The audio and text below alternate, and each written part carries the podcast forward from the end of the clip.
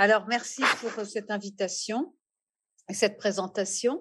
Donc, je vais vous présenter d'abord en introduction un certain nombre de remarques sur l'objet de cette conférence et du livre qui est d'ailleurs sorti en poche il y a deux ans, hein, donc à un prix très, très modique, une somme modique. Alors, la considération, d'abord une définition. Le mot considéré en latin, cum avec sidus sideris, constellation d'étoiles. Bon, on pourrait dire regarder quelque chose ou quelqu'un avec la même attention ou les mêmes égards que s'il s'agissait d'une constellation d'étoiles, bon, en le situant dans un ensemble. Bon, ce qu'on veut dire, c'est que euh, on individualise la personne qui est considérée. Donc, on voit que la considération se distingue du respect, qui, notamment chez Kant, euh, écrase un peu l'individualité. On respecte la personne, c'est un vocabulaire, le respect euh, déontologique lié au devoir, euh, aux droits de l'homme, par exemple. Hein, c'est déjà pas mal de reconnaître à chacun une égalité en dignité, mais la considération individualise celle ou celui que je regarde, et en plus, moi, j'y fais entrer les autres vivants. Mais c'est pas tellement cet aspect-là qui va m'intéresser. Ce qui va m'intéresser, c'est surtout les traits moraux, les qualités qu'il s'agit d'acquérir pour être capable de regarder chaque être euh, en estimant, en appréciant sa valeur propre et en lui faisant de la place dans son existence. Donc, euh, le, euh, l'accent est mis non pas sur l'objet de la considération, mais plus sur le sujet, sur le processus de transformation de soi qui permet finalement de vivre avec les autres, de vivre bien avec les autres euh, et même euh, dans des institutions justes, puisque je ferai le lien entre les capacités morales me permettant d'avoir un rapport sain à autrui, aux autres humains, mais aussi aux animaux et à la nature, et euh, de promouvoir des institutions justes, en tout cas d'être capable aussi dans une démocratie de d'accepter le pluralisme, voire la conflictualité pour promouvoir le bien commun, ce qui n'est évidemment pas une chose facile. Donc ça, c'est le premier point.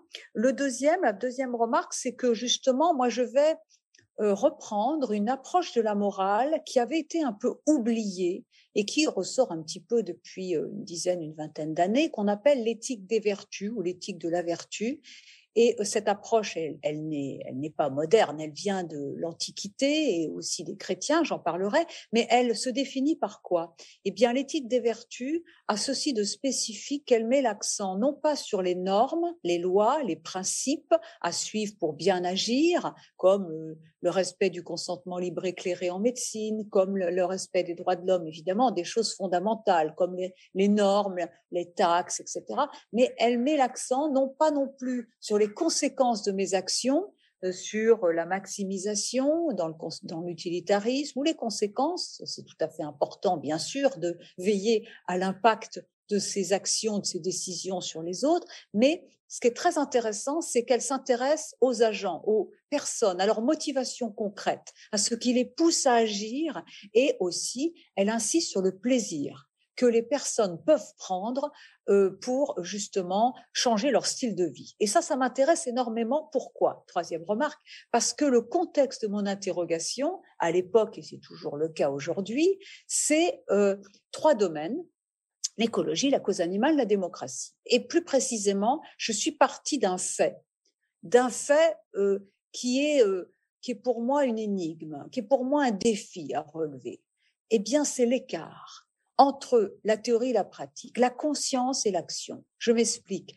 Aujourd'hui, il y a des rapports sur le réchauffement climatique. Il y a peu de personnes et peu d'États qui doutent de la euh, du caractère anthropogénique humain du réchauffement climatique et surtout de sa gravité, de la crise sanitaire, enfin bref, des conséquences économiques, euh, sanitaires, environnementales et sociales de notre modèle de développement mais on voit très peu de personnes qui changent leur style de vie, qui réduisent leur empreinte écologique, qui changent leurs habitudes de consommation. Quant aux États, il y a évidemment des efforts, mais souvent l'écologie, eh bien, il y a une réponse un peu technocratique et atomiste de l'écologie qui, bon, ben, on va faire une, deux, des mesures, mais eh bien, on n'aura pas une approche transversale. L'écologie ne sera pas au cœur de la redéfinition euh, d'un projet politique au niveau euh, national ou européen. Et c'est pourquoi on a tant de tensions, de contradictions entre des politiques publiques qui veulent, bon, ben, voilà, lutter contre le réchauffement climatique, et puis finalement, pour relancer la consommation, on va faire ceci, cela, et puis on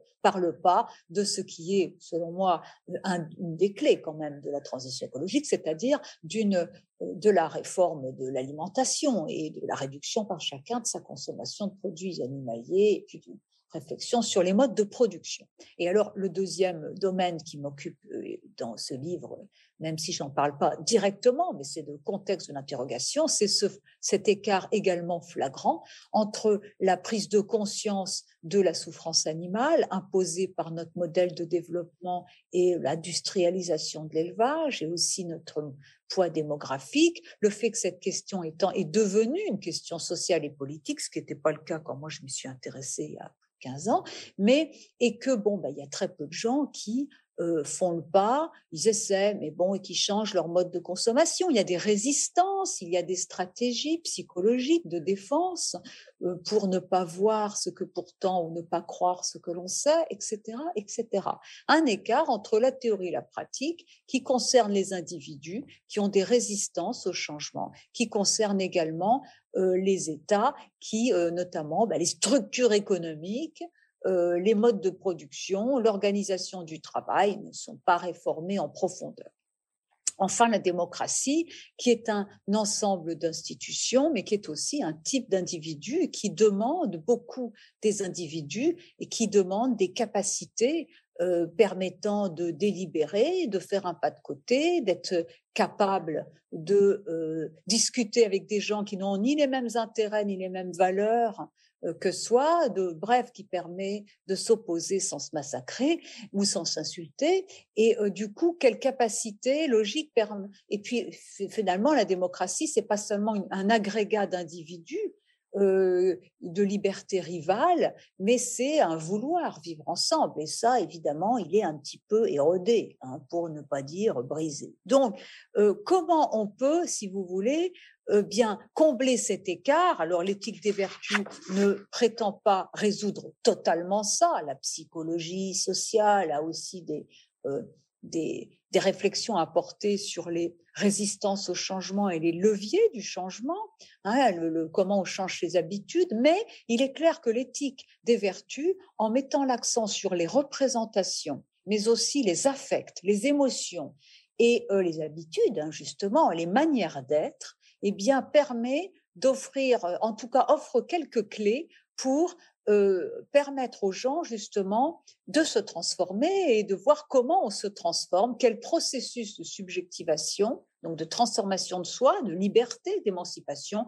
voire dans mon cas, quel processus d'individuation, je vais en parler, d'élargissement de sa subjectivité, permet de euh, faire de la place aux autres vivants, d'avoir du plaisir à transformer ses modes de vie et d'accueillir dans son existence eh bien, les autres vivants que sont les animaux en justement les considérant, euh, en cessant de les encager, en ayant du finalement du, en intégrant au cœur de son intérêt propre l'intérêt des autres ainsi élargi euh, justement aux générations futures et aux autres vivants. Et comment on incorpore ça? Puisque moi, je vais beaucoup insister là-dessus, à la différence des éthiques des vertus antiques et même euh, néo-aristéticiennes, contemporaines, mais euh, qui reprennent euh, Aristote, eh bien moi j'insiste beaucoup sur l'expérience et la corporéité. C'est euh, de toute façon le travail sur la corporéité, un fil directeur de tout mon travail depuis longtemps. Mais justement, euh, j'apporterai, je vais montrer dans ce, travail, en première partie, ce sera les sources de l'éthique des vertus et ce que je prends aux anciens, mais ce que je leur reproche et pourquoi je prends des choses aux chrétiens et pourquoi je aussi je m'en sépare. Et ce que je propose pourquoi cette éthique des vertus, elle n'est pas euh, essentialiste, il n'y a pas un modèle, une sorte de mode d'emploi pour tout le monde, mais il y a quand même quelques étapes et euh, il y a une réflexion sur l'incorporation des normes, sur l'expérience subjective euh, de justement de mon appartenance au monde commun et je décrirai ça, et c'est au cœur de ce que j'ai appelé non pas la transcendance, mais la transdescendance. Je vous expliquerai ce que ça veut dire, ce rapport entre expérience, corporéité, et peut-être cette articulation entre l'éthique et un plan qu'on peut appeler spirituel, faute de mieux. Euh, et puis, donc, j'insisterai un petit peu aussi sur le rôle de la mort, la mortalité, dans cette réflexion sur notre capacité euh, à poser des limites à notre à, notre prédation. Hein. Une réflexion, c'est une réflexion, la considération, c'est une réflexion sur ce qui peut nous arracher de nous-mêmes, si je puis dire, la domination, cette domination des autres, de la nature, à l'extérieur de soi et en soi, thème qu'on retrouve également dans les, Lumières à l'âge du vivant. Et alors, dans une troisième partie, eh bien, je ferai le lien entre le niveau individuel et le niveau collectif, parce que l'éthique des vertus, c'est pas une manière d'être une bonne personne et puis de cultiver son jardin dans un monde un peu fou, mais il y a un rapport évidemment à non seulement aux capacités à acquérir pour être, pour vivre avec les autres et avec des autres qui ne sont pas forcément vos amis, mais qui sont dans cette, démocratie pluraliste, conflictuelle, multiculturelle, etc. Mais aussi, il y a toute une réflexion sur quelle, euh, qu'est-ce que serait une politique de la considération, quels sont les obstacles et l'éducation morale, qui, parce qu'aujourd'hui, justement, il y a beaucoup d'émotions négatives, ressentiments, mais aussi euh, euh, inquiétude, angoisse, indignation, peur, ces émotions négatives qui sont liées à la prise de conscience de la gravité de la crise écologique, à la, euh, à la violence infligée aux animaux et tout ça, à l'injustice. Et bon, bien les êtres sont pas toujours équipés pour transformer leurs émotions négatives en quelque chose comme un engagement. Ça ne veut pas dire qu'il faille être complètement lénifié, hein, au contraire, mais il y a tout un travail de maturation psychique et qui, qui, qui n'est pas évidemment dans notre éducation, laquelle continue à nous opposer dès le berceau aux autres et à cultiver en nous les germes de la compétition, de la performance et de la domination. Voilà. Donc, voilà, en trois parties. Donc, je commence par la source, les sources, hein, et je vais aller des sources classiques à la spécificité de moi, ce que j'ai proposé, que j'ai appelé considération, l'éthique de la considération, en m'inspirant d'un auteur, mais en lui faisant subir un certain nombre de changements. Alors d'abord, juste pour aller quand même assez vite, c'est des points de repère, eh bien, la considération, on pardon, on pourrait dire que l'éthique des vertus, eh bien, son berceau, c'est Platon et Aristote. Hein. parce que, bon, alors les anciens, ils insistent beaucoup sur les manières d'être, sur les, personnes. Hein. Même Platon, dans la démocratie, euh, quand il dit euh, dans le régime politique, les régimes politiques sont toujours liés à un type de personne, au choix de certains biens et au fait que le choix de certains biens, par exemple le choix de l'argent, quand on élit l'argent bien suprême, eh bien, ça crée dans la structure psychisme un certain nombre de choses, de désirs, d'aspirations, et il suffit qu'on n'est jamais content de ce qu'on a, on en veut toujours plus, on, est, on regarde toujours avec envie ce qu'a le voisin, et euh, ça rend ça, crée une dynamique d'insatisfaction, un désordre dans l'âme, etc. En tout cas, il y a toujours un lien entre le choix de ce que nous on appellerait les valeurs et ce que les anciens appellent les biens et la stabilité ou l'instabilité du caractère psychologique, et puis les aspirations, les désirs. Finalement, il y a un lien entre le choix des biens les désirs, les aspirations, ce à quoi on accorde de la valeur, les évaluations, ce à quoi on accorde de la valeur, regardez dans notre société, on accorde beaucoup de valeur, de beaucoup de prestige, ce qui a de l'argent, à la compétition, tout ça, hein. et puis la manière d'être avec les autres, etc. Alors les anciens euh, bon, il ne parle pas d'écologie, bien sûr, il ne parle pas de tout ça, hein, mais enfin quand même, Aristote, il parle de, euh, de l'acquisition de la tempérance, qui est une vertu morale qui consiste à euh, avoir une certaine modération dans les appétits, boire, le manger, etc., ni trop ni trop peu, mais c'est surtout toujours chez lui une capacité à viser le juste milieu. Donc il y a un, un, un travail sur soi, c'est aussi une éthique comme transformation de soi, parce que c'est pas quelque chose qu'on acquiert comme ça du jour au lendemain, sauf que, bon, puis il y a une unité des vertus. Alors c'est très très beau, hein, une unité des vertus que euh, Aristote décrit comme les parties du visage. Bon, ben, le nez, la bouche, les yeux, ça fait partie du visage qui est un tout, mais c'est quand même différent. Eh bien, les vertus, elles sont pareilles. Elles ont une unité, mais elles ont chacune leur spécificité. Certaines sont morales, d'autres sont intellectuelles, comme la sagesse, la prudence. La prudence qui est la capacité à saisir la vérité dans le concret, dans la pratique.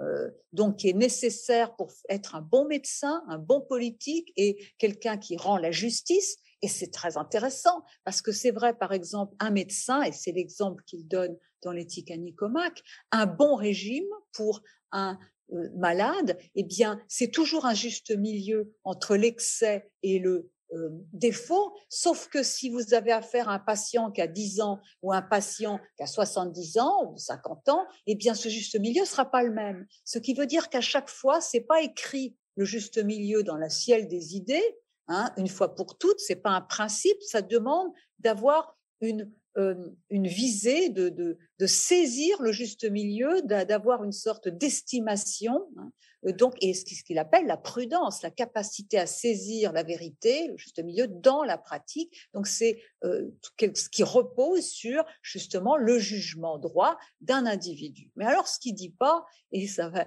c'est comment on devient un homme prudent, parce que bon, euh, lui, Socrate lui voit l'unité des vertus comme plutôt une masse, une masse d'or. Hein. C'est vraiment euh, lié à l'intellect, etc. Mais je ne vais pas aller dans ces euh, distinctions un petit peu académiques. Je vais surtout m'interroger sur le fait que, bon, Aristote, moi aussi, je le cherche, l'homme prudent, hein, l'homme ou la femme prudente, parce qu'ils disent l'un et l'autre que quand on a les vertus, on les a toutes. C'est-à-dire que le prudent, il est également courageux. Le courage est un juste milieu entre la témérité, où je vois pas le danger, je fonce, et la lâcheté, je vois le danger, je fuis. Hein. Mais euh, c'est, euh, on a la sagesse, on a bon, pas sauf que moi dans la vie, je vois plutôt des gens qui ont un petit peu de courage, mais ce courage souvent vire en témérité, donc les vertus virent en vice, et puis on les voit, on voit des gens qui n'ont pas toutes les vertus, c'est moins qu'on puisse dire. Alors comment ils font Comment on tient l'art de, comment on a l'art de la mesure en toutes circonstances? Comment éviter que ces belles vertus ne se commuent en vice? L'estime de soi, la juste estime de soi en orgueil, etc. C'est quelque chose auquel le, chrétien Bernard de Clairvaux va répondre en pointant les failles de l'excellente doctrine d'Aristote. En tout cas, euh, est-ce qu'on peut avoir le sens de la mesure et garder la mesure tout le temps?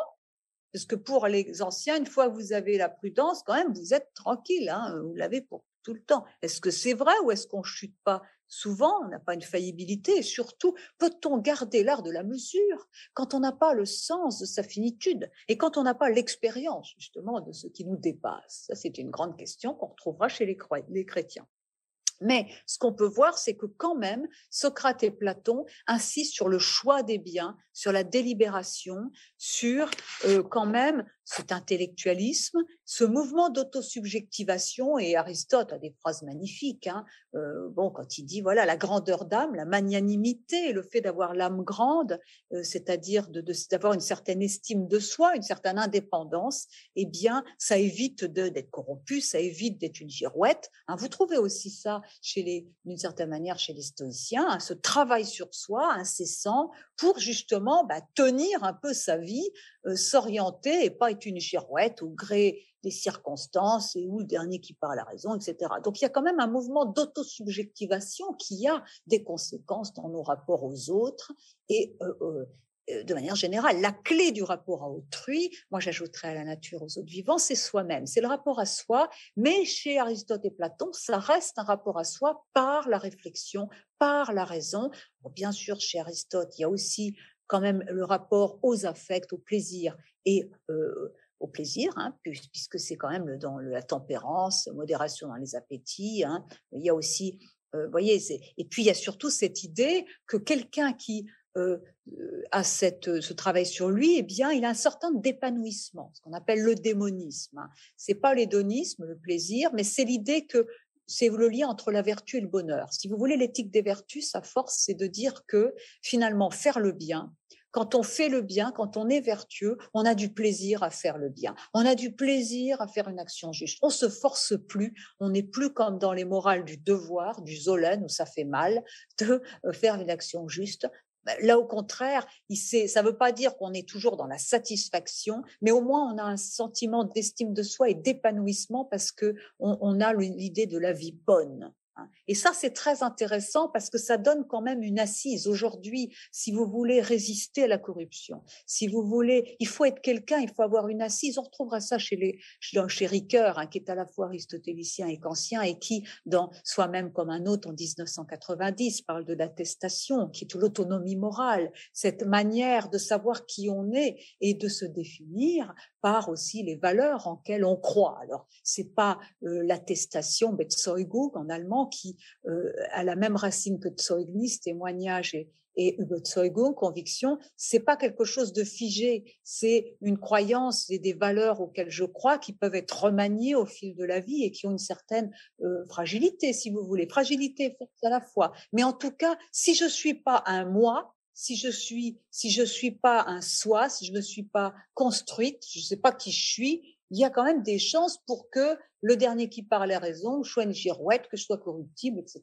Et ça, ça reste vrai. Vous voyez, quand même, ce travail sur soi est intéressant. Mais moi, ce que je dis, c'est que ça suffit pas. Ce domaine un peu intellectuel, ce domaine, ce mouvement d'autosubjectivation, dont au passage, que au passage, euh, Michel Foucault, dans l'herméneutique du sujet, salue admirablement. Alors la deuxième source, avant de parler de ce que je vais prendre aux chrétiens et comment je vais les euh, un peu voilà, en faire quelque chose, puisque le mot considération, je le prends à Bernard de Clairvaux, chrétien, mais, j'en fais quelque chose. Eh bien, la deuxième source, c'est les modernes, notamment Descartes et surtout Spinoza. Parce que qu'est-ce qu'ils amènent par rapport aux anciens? Bah, C'est la subjectivité. C'est le fait que le rapport à autrui me transforme de l'intérieur, modifie mon ipséité, c'est-à-dire ce que je suis moi et pas un moi quelconque. Hein. Chez les anciens, il y a l'apprentissage avec autrui. Hein. On se souvient, les épicuriens exercent leur pensée à deux, il y a des dialogues de Platon, mais enfin, il n'y a pas cette idée d'une transformation de soi par l'autre. Il n'y a pas cette réflexion sur l'amour. Au passage, chez Descartes, dans Les Passions de l'âme, article 80 et autres, vous avez de très belles réflexions sur l'amour qui n'est pas pensé par rapport à, la personne aimable ou pas que j'aime, mais c'est plutôt comme euh, existence. On met l'accent sur sur la subjectivité. Et d'ailleurs, l'amour n'est pas une émotion, mais une volonté. Hein, chez Descartes, euh, avec l'idée justement qu'on se pense comme une partie d'un tout dont on n'est même pas la plus belle part. Hein, et c'est très intéressant. Mais surtout, c'est un renversement de la subjectivité, pour ainsi dire. Mais c'est surtout Spinoza, moi, qui va m'intéresser, puis aussi parce qu'il a beaucoup inspiré un philosophe norvégien euh, écologiste que j'adore. Spinoza, dans l'éthique, notamment le livre 5, il va montrer, il va vraiment parler d'un processus d'individuation. C'est-à-dire que dans le livre 5, les propositions 1 à 21, vous avez une sorte d'hygiène mentale, si je puis dire, où il dit comment est-ce que je me débarrasse de mes passions, du fait que je suis toujours passif, jamais content, que j'ai des passions tristes, gna gna gna, euh, et puis bon ben je sais pas aimer, je quelqu'un euh, je l'absolutise, donc du coup je lui demande tout, après je le déteste. Enfin bon, il dit de façon évidemment moins triviale que moi, mais c'est un petit peu ça. Comment euh, se détacher pour pas tomber dans les passions tristes. Comment et quand je connais les choses en leur cause, je subis moins et j'ai moins de passion, mais j'ai plus d'affect.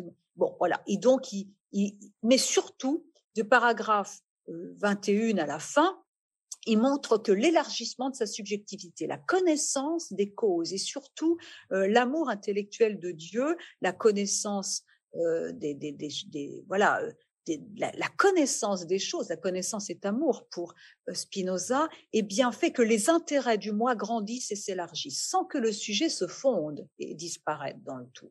Il y a, si vous voulez, une connaissance qui va euh, faire que euh, l'individu, eh bien, cette connaissance, elle crée des affects nouveaux, comme la joie, au lieu d'être toujours un petit peu mesquin, de, de toujours avoir un sentiment qu'on n'en a pas assez, le voisin en a trop, et eh bien justement cette connaissance des choses, alors à partir de comme Dieu les verrait, c'est-à-dire dans leur nécessité, et à moi en, mesurant ma contingence, fait que, eh bien, euh, j'ai des intérêts, ça amplifie mon moi, ça amplifie ma puissance d'agir et ça élargit ma subjectivité. Et donc, euh, c'est très intéressant, c'est qu'au XXe siècle, le grand philosophe N.S., donc norvégien, qui va mourir, je crois, c'est dans les années 2000, hein, eh bien, va dire que l'écosophie, la connaissance de nos interactions avec les autres vivants, donc une connaissance qui souligne les liens entre les différents vivants et avait le rapport au tout, comme chez Spinoza, le rapport au tout élargit ma subjectivité, eh bien cette connaissance des interactions avec les autres vivants modifie le régime de mon affectivité, fait naître de nouveaux désirs, de nouvelles aspirations, la joie, hilaritas, comme Spinoza, dont il était un lecteur assidu, et surtout fait que moi-même, je me sens interdépendant. au, lieu de me voir comme un empire dans un empire, phrase de Spinoza, éthique 3, eh bien, de me voir comme une exception et qui utilise tous les autres vivants comme de simples moyens, je vais au contraire avoir de la joie à euh, considérer, enfin, il peut pas le mot considération, mais en tout cas à euh, prendre en compte les autres vivants qui s'épanouissent selon leurs normes propres. Et au lieu de leur, ne leur accorder qu'une valeur instrumentale et économique relative à mon intérêt, je vais euh, comprendre, mais de l'intérieur, pas seulement abstraitement ou intellectuellement, leurs valeurs propres. Et euh, à Ness de, de montrer en quel point, à quel point cette connaissance des interactions a un impact sur le régime de mon affectivité, sur mes désirs, sur mes évaluations et sur mon comportement. L'écosophie étant, si vous voulez, euh, une réflexion sur la sagesse de l'habitation de la Terre. Hein. Euh, c'est vraiment, il y a, c'est pas seulement des normes écologique, euh, c'est pas seulement des contraintes.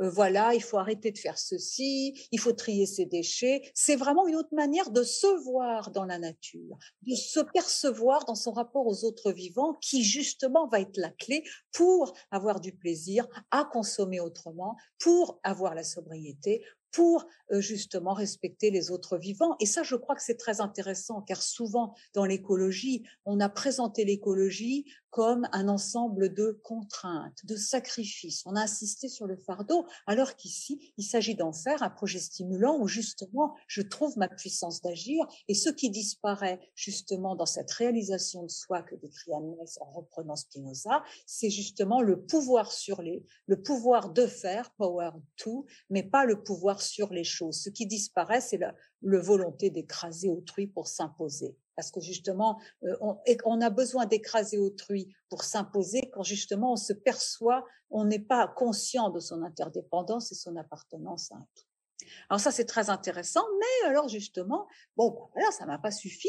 Pourquoi moi, je suis allée chercher chez les chrétiens, troisième source, notamment chez Bernard de Clairvaux, qui a écrit un magnifique livre, des considérationnées, de la considération Eh bien, parce que les chrétiens vont ajouter deux choses qu'on ne trouve ni chez Spinoza ni chez les anciens. C'est un, l'humilité.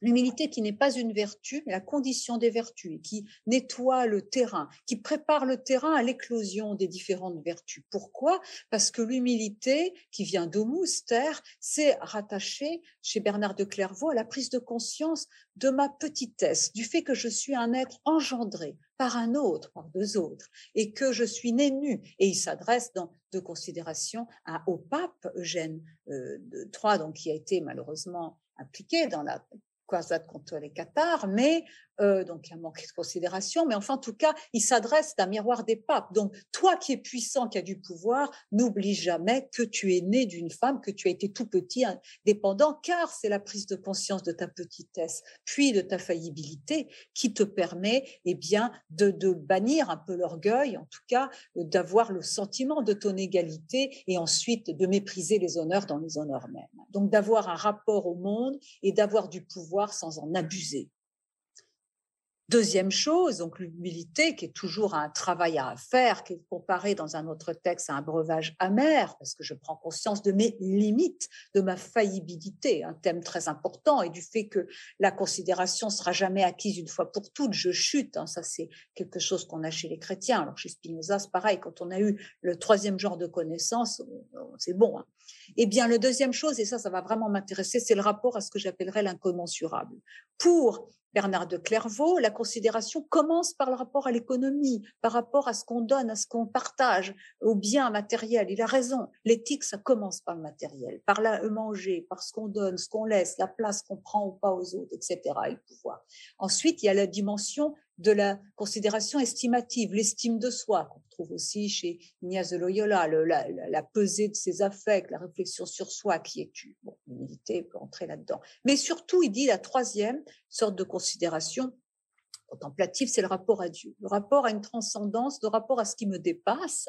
Et euh, seul, pour Bernard de Clairvaux, le rapport à ce qui me dépasse, à Dieu, un rapport personnel à Dieu, me permet de revenir au monde sans, en ayant justement, en connaissant ma place et en faisant de la place aux autres et en ayant ce sentiment, en éliminant la domination, mot qu'on trouve dans ce beau, ce beau livre qui est un recueil de textes, et en étant un peu le jardinier de Dieu. Vous savez qu'il y a le modèle dans le christianisme de du rapport à la nature comme intendant de Dieu. Hein. La nature n'est pas en notre possession, on en est un peu le jardinier. Bon, bah, ça n'a pas marché, encore une fois, pour, y compris même pour Bernard de Clairvaux. Mais c'est très intéressant. Alors moi, ce qui m'intéresse, c'est ce rapport à la transcendance, plutôt à ce qui me dépasse. Mais au lieu de penser une transascendance, un mouvement de bas en haut, un mouvement vers le suprarationnel, vers Dieu, moi j'ai pensé une transdescendance, c'est-à-dire un mouvement de en bas, ou plutôt l'approfondissement de la connaissance de moi-même comme être vulnérable, corporel, engendré, euh, terrestre. Connaissance, approfondissement de la connaissance de moi comme être terrestre engendré charnel, qui finalement me permet de prendre conscience de mon appartenance à un monde qui me dépasse, qui est plus vaste et plus vieux que moi, mais qui m'accueille à ma naissance et survivra, je l'espère, à ma mort individuelle. Ce monde commun pour parler comme Anna Arendt, qui en fait le cœur d'une politique qui soit pas euh, superficielle dans Human Condition, eh bien, ce monde commun, il est fait de l'ensemble des générations que je porte en, moi-même, pour ainsi dire, puisque j'ai derrière moi le trouble de plusieurs existences derrière la mienne. Hein. Ricoeur parlait d'une liaison ombilicale des vivants. Mais ce monde commun, je l'ai aussi en, moi, ces générations passées, présentes, futures, parce que j'utilise la technique, j'utilise, enfin, le monde commun me déborde, je l'utilise, je suis dedans, mais pour moi, il est aussi lié au patrimoine culturel, des institutions et naturel. Donc ce monde commun qui m'accueille à ma naissance, que, que cette appartenance à un monde commun, souvent, eh bien, bon, bien, c'est abstrait. C'est pour ça que ça marche pas en écologie. Hein. on, dit on va on va reconnaître la valeur propre des, écosystèmes, on va donner des droits, on va cartographier le réel, mais on n'incorpore pas ça. Quand on appuie, euh, la, quand on fait de la prise de conscience, de appartenance au monde commun, une expérience qui est liée à la prise de conscience, notamment de sa fragilité, de sa vulnérabilité, du lien qui est très profond, de ce qui nous unit aux autres êtres vivants faits de, chair et de sang, et qui, comme nous, sont vulnérables, et qui, comme nous, sont charnels, et qui, comme nous, mangent, et qui, comme nous, ont peur de mourir, même si c'est pas le même rapport à la finitude et à la mortalité, eh bien, justement, alors, là naissent d'autres aspirations et aussi, surtout, un, un rapport, un amour finalement du monde commun. En tout cas, l'idée que le bien des autres vivants compte et est une composante même de son propre bien. Donc là, il y a, y a cet élargissement de la subjectivité, ce processus d'individuation qui ne détruit pas l'individu,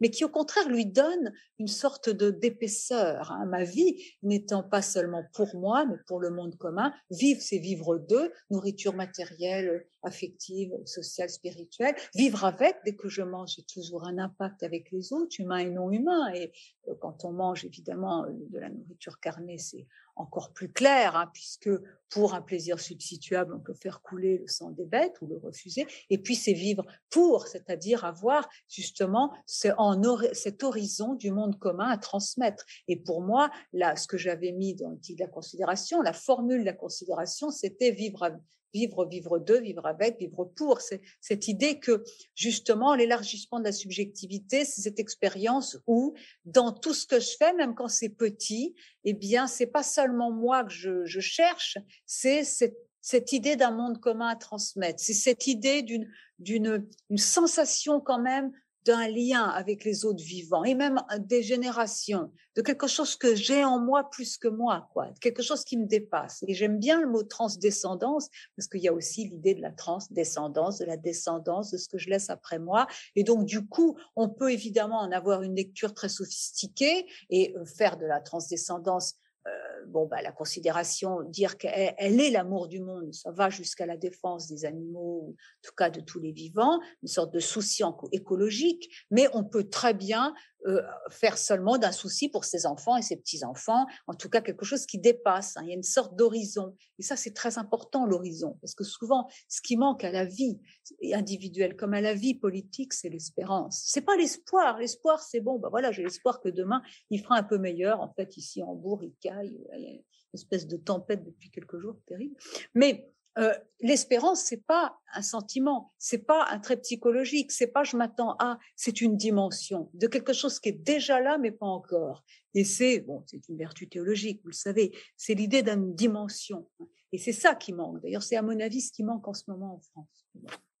Donc le rapport, moi pour moi, le rapport, vous voyez, c'est pas, on n'est pas dans l'intellect seulement, on est dans une expérience, un rapport à l'incommensurable en soi. Donc c'est un spirituel un peu laïque, si vous voulez, si j'ose dire, parce que il y a, y a, pas Dieu, ça postule pas la foi, ça ne l'exclut pas non plus, mais il y a cette idée qu'il y a dans notre vie à même la description phénoménologique, puisque je viens de là, de notre corps, de notre habitation de la Terre, il y a toujours une dimension relationnelle de notre existence. Quand j'habite, je prends de la place, j'habite quelque part, donc je prends de la place et puis j'en fais ou pas aux autres, humains et non humains.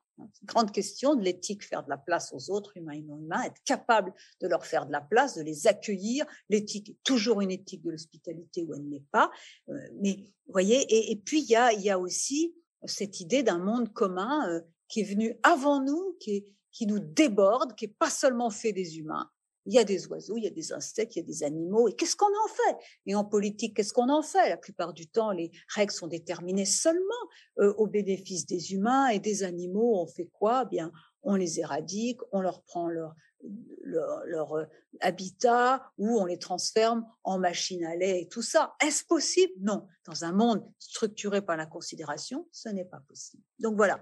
Alors donc du coup, vous voyez, donc ça c'est on était déjà dans la deuxième partie. Et pourquoi la, pourquoi l'éthique des vertus? Moi, je, vais l'asseoir sur la corporéité, sur l'expérience. Sur l'expérience parce que j'ai bon ben, beaucoup lu, comme beaucoup euh, des livres magnifiques sur l'éthique animale, sur l'éthique environnementale, sur les catégories morales, juridiques qu'on pouvait euh, plaquer, qu'on pouvait euh, utiliser pour euh, justement respecter les écosystèmes, les forêts, les autres peuples, les animaux. Bon, enfin, tout ça, 45 bah, ans de livres magnifiques là-dessus n'ont rien changé, ni au niveau des comportements psychologiques, ni au niveau des habitudes, ni au niveau politique, parce qu'il manque l'expérience.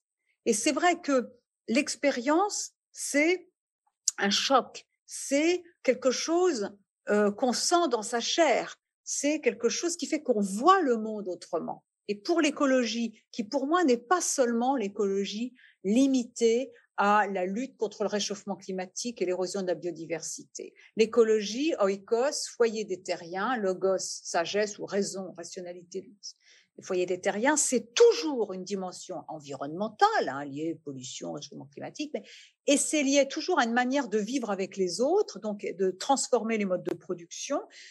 Donc c'est une, une, dimension sociale de justice envers les autres générations, envers les gens qui travaillent, etc. Et puis c'est une dimension existentielle, subjective. Quelle est la place de l'humain dans la nature? Quel est le rapport? Comment l'humain se perçoit? Est-ce qu'il se perçoit comme un tyran qui a le droit de faire tout ce qu'il veut, qui s'assigne une souveraineté quasi absolue sur les autres vivants qui ne seraient que ces choses? Ou est-ce que c'est un être qui justement sait que bon, ben, il n'est pas comme les autres animaux hein? Il est capable de faire de la philosophie, il est capable de, se projeter dans les, mondes environnements euh, des autres animaux. Il est mais euh, il a un accès au réel qui est très particulier, mais si vous voulez, euh, il n'est pas le, souverain absolu de la planète, hein, surtout quand on voit ce qu'il fait en ce moment et, le mode de développement euh, qui est le nôtre, qui est en train de saper les conditions, sinon de notre survie, du moins d'une vie bonne avec les autres, hein, dans des institutions justes. Donc euh, voilà, donc c'est vraiment l'idée que pour que l'écologie soit appréciée dans sa profondeur, tant au niveau individuel qu'au niveau d'une réflexion politique, puisque si on prend l'écologie comme sagesse de l'habitation de la Terre, forcément, en politique, elle doit être au cœur d'une euh, d'une pensée politique, non pas un domaine à part à côté de l'économie, de la culture, de l'éducation, mais ce qui donne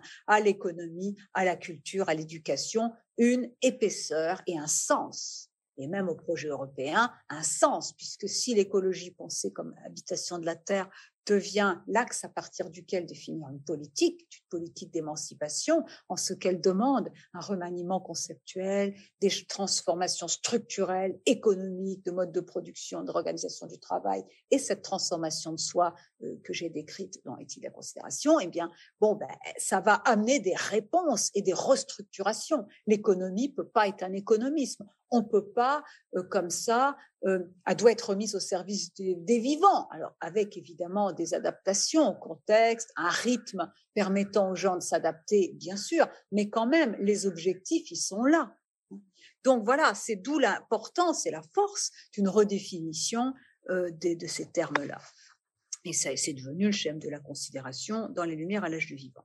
Mais à, l'époque, j'étais sur le, le volet transformation de soi, Hein, parce que j'avais fait un livre avant euh, les nourritures où je parlais de tout un tas de choses. J'avais fait un, discours très, normatif sur un contrat social, mais une fois que les gens savent ce qu'il faut faire, eh bien, de, du savoir à l'action, s'il n'y a pas d'incorporation, s'il n'y a pas une transformation de soi qui fait que la sagesse, le savoir devient incorporé, eh bien, il n'y a pas les émotions, il n'y a pas les motivations, il n'y a pas le désir, il n'y a pas l'énergie. Donc, du coup, il n'y a pas grand-chose. Il reste la contrainte, il reste la contradiction. On a envie, on, sait ce qu'il faut faire, mais on le fait pas. Hein. Et puis bon, on se dit le voisin le fera pas, et puis pourquoi, et puis voilà. Hein. Donc il y a tout ça. Hein. Comment on change son regard? Donc euh, et euh, D'ailleurs, à ce propos, il y a un lien entre l'éthique des vertus et l'écoféminisme. Alors, l'écoféminisme, c'est pas la même chose. Il y a une diversité d'écoféminisme.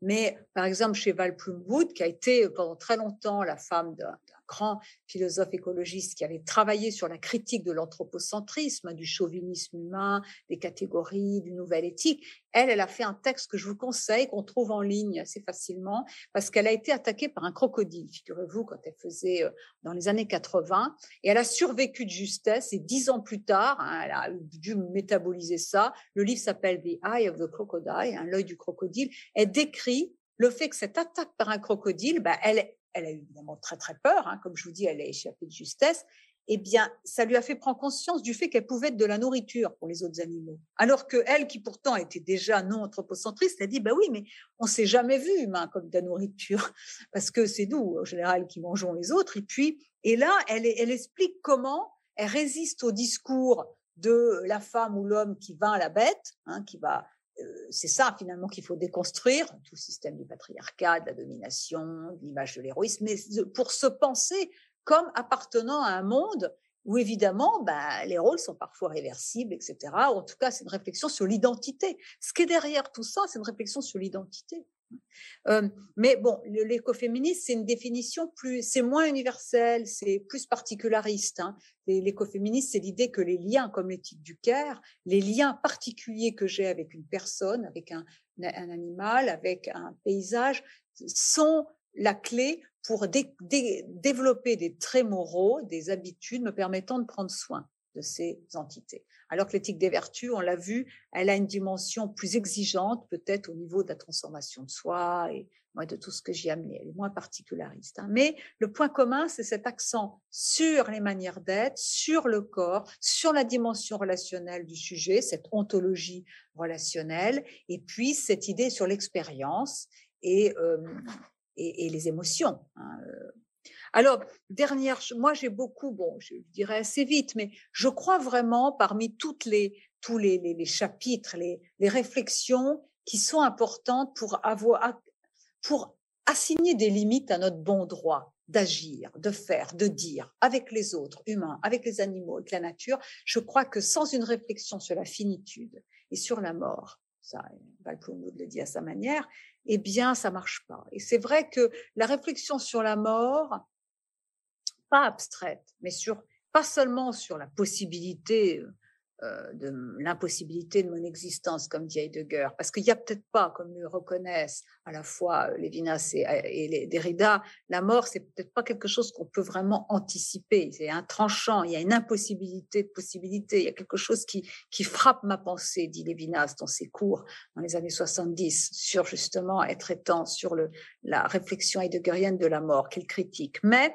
ça quand même, la mort a quand même un rapport, c'est quelque chose de particulier elle a un, privilège insigne, comme il dit. C'est-à-dire que le rapport à la mort est capital pour se transformer, pour comprendre, accéder justement à euh, un plan d'être où euh, justement ben, on, on, assigne des limites à son bon droit, ou en tout cas il ne s'agit pas forcément de donner existence à ce qui compte vraiment pour moi, comme chez Heidegger, où ma mort est un peu la fin du monde, mais peut-être ça m'ouvre à quelque chose un sens, hein, un sens qui est peut-être lié justement à la responsabilité pour autrui, ça c'est chez Lévinas, mais en tout cas, je crois vraiment qu'aujourd'hui, l'ubris, la démesure, la toute-puissance sont rapportés à cette négation ou cette dénégation, je ne sais pas, ou déni, c'est différent bien sûr, de la mort, de la mortalité, à cette manière dont nous la repoussons.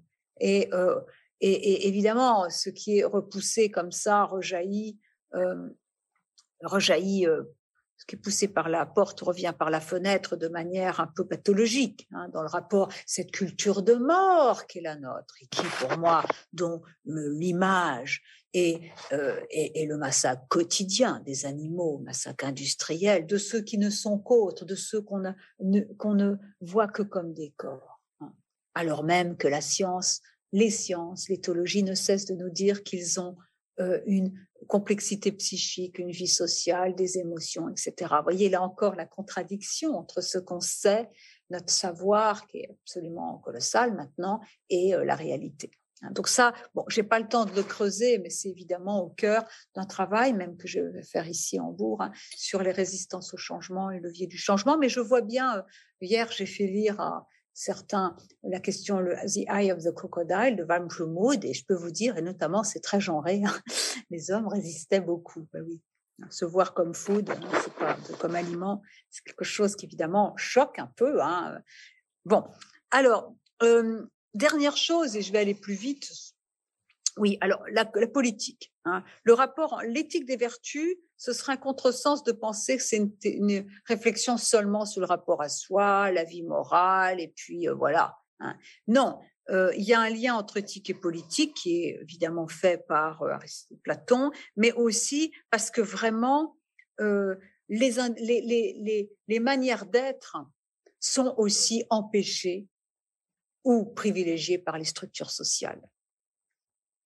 Euh, et là, là c'est vrai que ceux qui connaissent le travail d'Armut Rosa, Résonance, c'est très bien, parce que lui, il y a une sorte de greffe de euh, la phénoménologie sur la sociologie. Il montre que l'aliénation, euh, à la manière de l'école de Francfort, aujourd'hui, c'est l'accélération. Il faut que notre société fasse, produise de plus en plus et de plus en plus vite. Et puis que ce système-là qui produit du burn-out, de la dépression empêche les individus d'avoir un rapport résonnant au monde, empêche d'avoir un rapport, les individus d'avoir un rapport résonnant à eux-mêmes. Euh, leur rapport au monde, il est muet. C'est pour ça qu'on déprime. C'est pour ça qu'il y a tant de malheur finalement. Parce que on a de la chance, on souffre pas trop dans nos pays, de faim, de froid, mais il y a quand même beaucoup de, de souffrance psychique, beaucoup de tristesse, beaucoup de solitude, beaucoup de voilà et partout, hein, partout. Donc il y a vraiment, on est amputé quand même.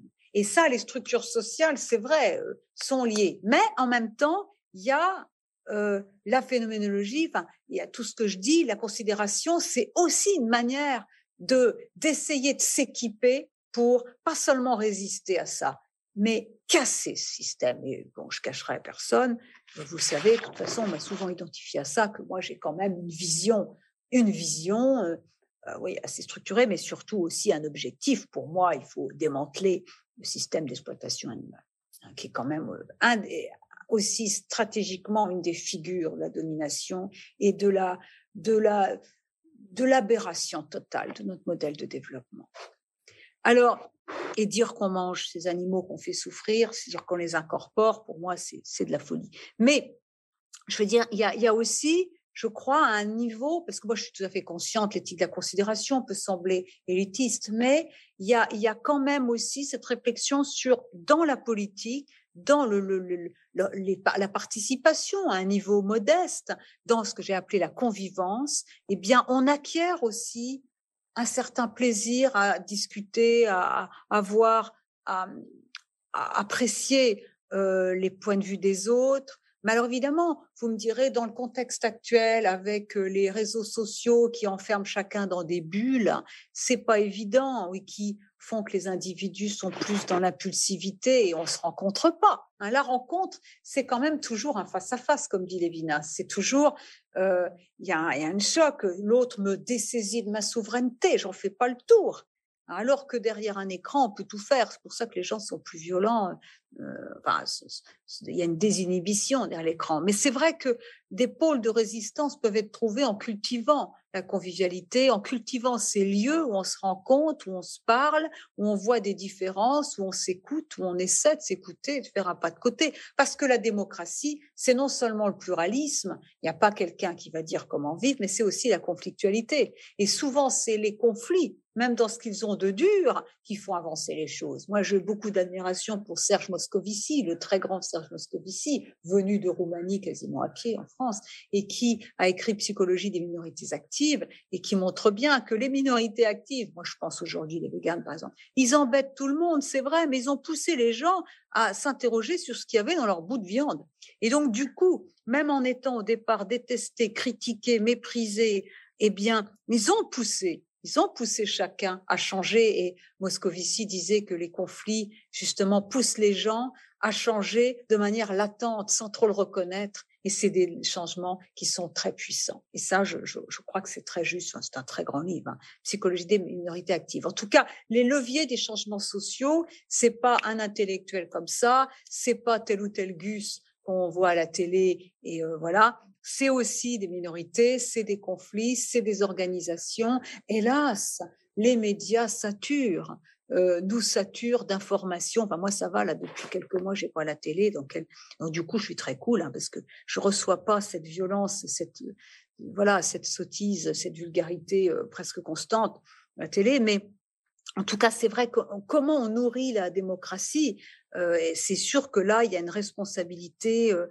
des grands médias et, et, c'est vrai que pour que les gens acquièrent ces capacités permettant de s'opposer sans se massacrer, de quand même trouver des accords sur fond de désaccords et arriver à avancer sur des questions essentielles sans qu'un groupe impose son, son, récit, eh bien, euh, il faut ces qualités, ça s'apprend, il faut des structures, et je finirai par, il faut aussi une éducation morale. Quelle éducation morale laissons-nous aux jeunes, aux enfants, en leur laissant finalement les laissant se dépatouiller, si vous me passez l'expression, dans leurs émotions négatives, la colère, l'indignation, la peur, la peur de la catastrophe euh, écologique, là, euh, voilà, il faut, il y, a, y a les émotions négatives. Toute vie est une épopée, toute vie est construite à partir de fractures, de douleurs et aussi de déceptions, bien sûr.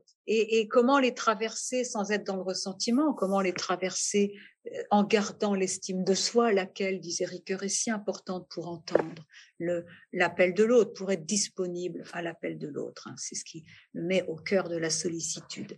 Donc, si vous voulez, et c'est vrai que pour faire le bien ou éviter de faire le mal, puisque c'est souvent ça, eh bien, c'est vrai qu'il faut un certain degré d'estime de soi. C'est très, ça, a l'air de rien, cette phrase, mais c'est très profond. Si vous lisez le livre de Ricoeur, soi-même comme un autre, au passage, en septembre, je publie un livre sur Ricoeur, qui devait être un livre intermédiaire, qui m'a pris un temps fou. Philosophe de la reconstruction, soins, intestation, justice. C'était un séminaire que j'avais donné à des étudiants parce que Ricoeur, c'est très difficile à lire. Donc, du coup, j'en ai fait un livre. Mais donc du coup voilà. Mais euh, mais si vous voulez, voilà. Donc ça, j'ai pas le temps de parler des obstacles, la considération des comment on peut acquérir une éducation morale qui fasse pas seulement nous des cerveaux sur pattes, mais qui, parce que vous avez remarqué, vous êtes des gens très intelligents, mais qui sont très bêtes hein, émotionnellement ou euh, au niveau des rapports humains très très bête. Hein. C'est d'ailleurs curieux parfois, hein, ce décalage. Bon, ben ça, euh, je crois qu'il y a, le rapport au corps aussi, la participation. Moi, avant de partir, j'avais fait euh, partie d'un groupe extrêmement intéressant de gens. il y avait des climatologues hyper intéressants, des profs, des gens qui travaillent en inspection, et puis moi. et on avait, il parlait de, de, comment les enfants, c'était plutôt pour les collégiens, quels sont les obstacles à l'appréhension des écosystèmes, du climat, parce que c'est contre-intuitif quand même le climat. Toutes ces connaissances qu'il faut acquérir, bon, ben, ça arrive pas sur une page blanche. Comment faire pour que ça rentre? Comment faire pour que les gens justement acquièrent des connaissances et se jettent pas euh, sur les récits un petit peu simplificateurs dont certains populistes euh, nous rabattent les oreilles? Et comment on arrive à, à prendre ça qui a un impact sur notre manière de lire le monde, de voir le monde. Car les sciences, hein, vous aviez, vous me disiez vous aviez Étienne Klein hier, bon, ben, les sciences, c'est plus que des connaissances, c'est pas des informations, c'est des connaissances. Les informations deviennent connaissances quand on les incorpore, quand elles deviennent, on les relie, on les articule et puis on en fait quelque chose. Information, connaissance, sagesse C'est ça qu'il faut arriver à faire. C'est comme ça qu'on forme les gens. Et la formation chez à Socrate, c'est pas seulement des connaissances qu'on met dans sa boîte hein, mentale, c'est aussi des manières d'être. Et puis c'est tout ça. Donc ça, là, il y a vraiment le rôle des modèles. Là aussi, on trouve ça chez les éducateurs. Mais moi, évidemment, j'ai aussi intégré tout ce que la psychanalyse nous a appris, parce que bon, ben voilà, il y a cette dimension-là de la destructivité humaine hein, et euh, comment comme disait Freud, toute la culture, c'est peut-être faire en sorte qu'Eros gagne contre Thanatos, qui est peut-être quand même aussi une destructivité euh, dont l'histoire récente, en tout cas au XXe siècle, nous a montré qu'elle était peut-être aussi en chacun de nous et dans la civilisation. Pour moi, elle est en chacun de nous et dans la civilisation, tant qu'on est justement, qu'on ne déracine pas ce vice de la civilisation qui est pour moi lié à la au dualisme nature-culture, à cette séparation radicale entre humains et animaux qui ouvrait, dit Claude Lévi-Strauss, d'anthropologie structurale, un cycle maudit qui allait expliquer que justement on accorderait une, dignité qu'à une minorité d'individus. Très beau texte. Hein. Nous avons commencé par séparer l'humain de, de, des animaux, par euh, euh, le couper de cette réalité-là, et à partir de là, on faisait un humanisme fondé sur l'amour propre et on ouvrait un cycle maudit. Hein, 1973, le très grand Claude Lévi-Strauss qui avait déjà tout compris. Alors, donc je ne développe pas trop, j'ai pas trop le temps hein, de montrer l'importance du travail comme médiation. Bon, ça c'est dans le livre. Je vais juste conclure parce que c'est le temps, c'est le moment. Bon, ben voilà, la considération c'est une attitude globale. C'est pas une vertu, c'est l'attitude globale sur laquelle se fonde cette constellation des vertus morale et amorale, intellectuelle. Donc il y a c'est c'est pas seulement lié à l'intellect, c'est aussi lié à cette expérience, mais il y a quand même l'idée d'un mouvement, euh, d'un processus d'autosubjectivation. Qui es-tu toi hein? En quoi crois-tu? Qu'est-ce que tu défends? Qui es-tu toi? Et euh, aussi ce processus d'individuation où j'élargis la sphère de la subjectivité. Je suis pas seulement dans le moi-je, euh, l'argent, tout ça, mais il y a cette idée d'une appréciation de ma condition humaine. Hein, dans ce rapport aux autres et aux autres qu'humains. Et ça passe vraiment, je crois, par ce rapport à la finitude. Et euh, il y a vraiment l'idée euh, euh, à la fois de l'importance de ces manières d'être pour pouvoir tenir, nourrir la démocratie et pouvoir trouver des réponses démocratiques et stimulantes aux défis terribles que nous avons aujourd'hui, hein, écologiques, socio-économiques, tout, sanitaires, mais inversement, les normes, les modes de production, les systèmes éducatifs, le, les médias, tout ça impacte notre psychisme et, euh, et nous empêche, pour la plupart d'entre nous, d'avoir justement ce rapport que Rosa appelle résonnant au monde et qui correspond très, très, pas tout à fait pareil, mais c'est très proche, la considération. Voilà. Donc, euh, je vous remercie.